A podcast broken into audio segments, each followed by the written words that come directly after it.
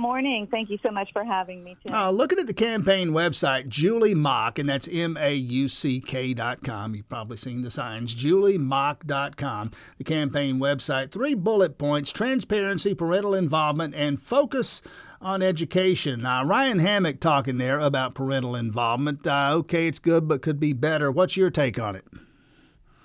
Uh, he's absolutely right. Um, I'm not sure that it's really even good, though. I mean, there there is really, I mean, other than kind of superficial things involving parents and breakfasts and things like that, there's nothing really involving us in the selection of the curriculum, um, which most school districts actually have, like a parent committee where you can come in and re- review the curriculum. It's basically incumbent upon the parent in the first couple weeks of school to review what curriculum is available in that particular class. And that's extremely difficult now that we're on one-to-one Google Chromebooks and everything is online. So um, I would like to increase parent involvement there and also, um, you know, see more responsiveness from the school board in inquiries that are made by the parents. Which kind of dovetailed into one of the other bullet points you mentioned there, transparency, or, or I suppose some would say, Julie, right. the lack thereof. Mm-hmm. Exactly. It's just very difficult right now to follow, you know, with the Chromebooks. They've been around for about four years um, and in the higher levels, and now it's K through 12. Um, so we don't have any textbooks at all. So it's very difficult as a parent to to follow what our kids are actually learning. And it occurs to me, and I, again, the, the, Chromebook issue specifically, and I don't know what you do about this. Uh, if, if, that's the way you're going to go, I don't know if you walk it back. Maybe that's your uh, idea of a policy. But I mean, there are those people uh, let's just say of a certain age and generation and a certain inclination. I'm not my most adept on one of those things. As a matter of fact, I'm pretty much useless on one of those things. My wife basically lives on one. I don't know how to work the damn thing. I mean, uh, do you see that as an obstacle for parents in some of these cases? Absolutely. Again, just trying to figure out what your kids are learning. And now you also have the barrier, uh, you know, the IT barrier of how to work this. I work off of a uh, MacBook. So um, Google Chromebook is is very new to me um, as well. They're fairly easy to use, um, but I, I just you know I. I prefer textbooks. I don't think that we should go back to the dark ages and throw the Google Chromebooks, you know, in the trash heap. I think there's, you know, certainly a use for them and they can be used effectively. But the research shows that our children learn better with with pen and paper and textbooks. Uh, the research is in on that. So let's find a way to use the Google Chromebooks where uh, they're not overused in the classrooms.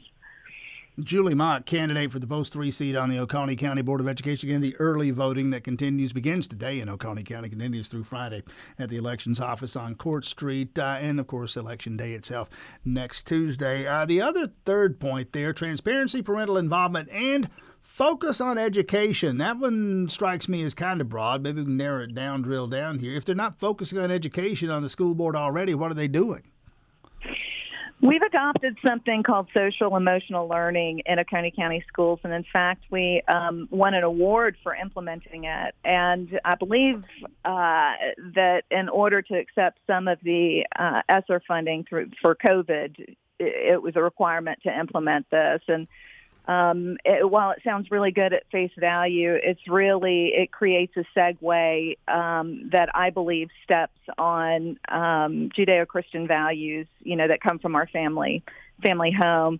They take these surveys and collect data from our children uh, in the name of trying to help their mental health. Um, I, I believe that we need to focus on academics and education and um, work with parents in order to make sure that the mental health of their their students is is in order, but I don't think that that's something that the schools need to be taking on. You and I have talked about this uh, at some length uh, over the course of your campaign, and I'm sure it's going to be something you discuss over what's left of this campaign week here. Uh, you said your foot in the door was Common Core some years ago. Uh, the attempts to to implement Common Core as a part of the curriculum uh, here and elsewhere. Uh, first of all, and just for me, the dumbest guy in the room here, define it. Tell us what we're talking about when we say Common Core, and give us your concerns and where all this stands now?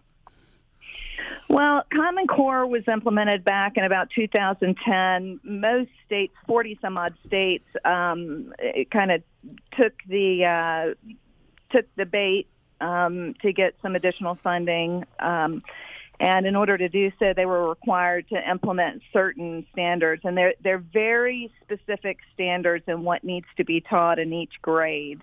Um, and then, you know, a, a lot of people came out against it, pushed back, and the states, then many of the states just basically changed the name and changed a few of the standards um, and what our children have to learn. The problem is that all of the testing um, is based off of those standards, so it's difficult for the teachers to deviate from that. So well, my understanding of, of, it was, and correct what I get wrong here, because I know you've done a much deeper dive on this, but my understanding when it was rolled out then, it was people like George W. Bush, Jeb, uh, mm-hmm. Jeb Bush, and some others, our governor at the time. Uh, the idea was to set up some kind of a floor, not a ceiling, but a floor, where in each of the 50 states, every kid got at least a certain modicum standard of education. All these families moving all the time, that you could move mm-hmm. from Georgia to Kansas and, and the third grade would mean the same thing in Kansas as it did in Georgia.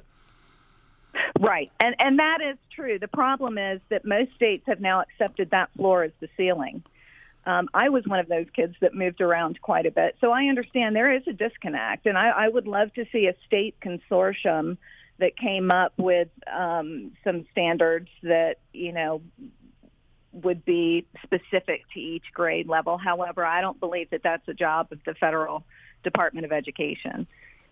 One of the things we talked about with Ryan Hammock last week, uh, and to get a little personal for a moment, I, I, was looking for differences between the two of you. And one of the things that occurred to me, and you've talked about this, I both have kids, and both uh, mm-hmm. mostly through the Oconee County school system. Yours pretty much all the way through now. He is very young, just getting started. Uh, he's like, listen, I got skin in the game. You say, well, I have the experience. I did play that dynamic out for another few days. Yeah, absolutely. I have, you know, my oldest daughter is 25 years old. She's uh, in the Army now in combat medic training. And um, she went through, we've moved around quite a bit, even um, as my kids were growing up. So um, I have one child left in, in school. She's in high school. Um, two of mine graduated from Oconee County High School. But I, I've seen the changes in education through the last you know, 20 years or stuff that my children were in school. So I kind of have a baseline to go by to see what's going on in, in education, in addition to being involved in, you know, certain legislation and with legislators and trying to get, you know, certain, you know, state reforms done that I, you know, that I think are effective for our schools. I know, by the way, and this is on the website, juliemauck.com, M-A-U-C-K, juliemauck.com, the, the day job stuff, a paralegal working in finance and in real estate. As we say, this is a long haul for you. We've been talking about this for a while now, the, the, the, the including the three candidate field back on May 24th and now the additional weeks for this runoff. What's this experience been like for you? Um, it's been eye opening. You know, there's been there have been a few attacks. You know, but other than that, it's been wonderful to get out and and meet people and open up the dialogue and um, educate people on what's going on in education. Um, so for the most part, I'd have to say that I, I've enjoyed it. I, I, I'm kind of a war room girl. I'm looking forward to getting in and doing some research and um, and helping more so than campaigning. And something Ryan Hammock said to us, maybe you agree or not, he said, listen, this isn't at this point in the game now. It's really not about changing hearts and minds. It's about getting your voters back to the polls.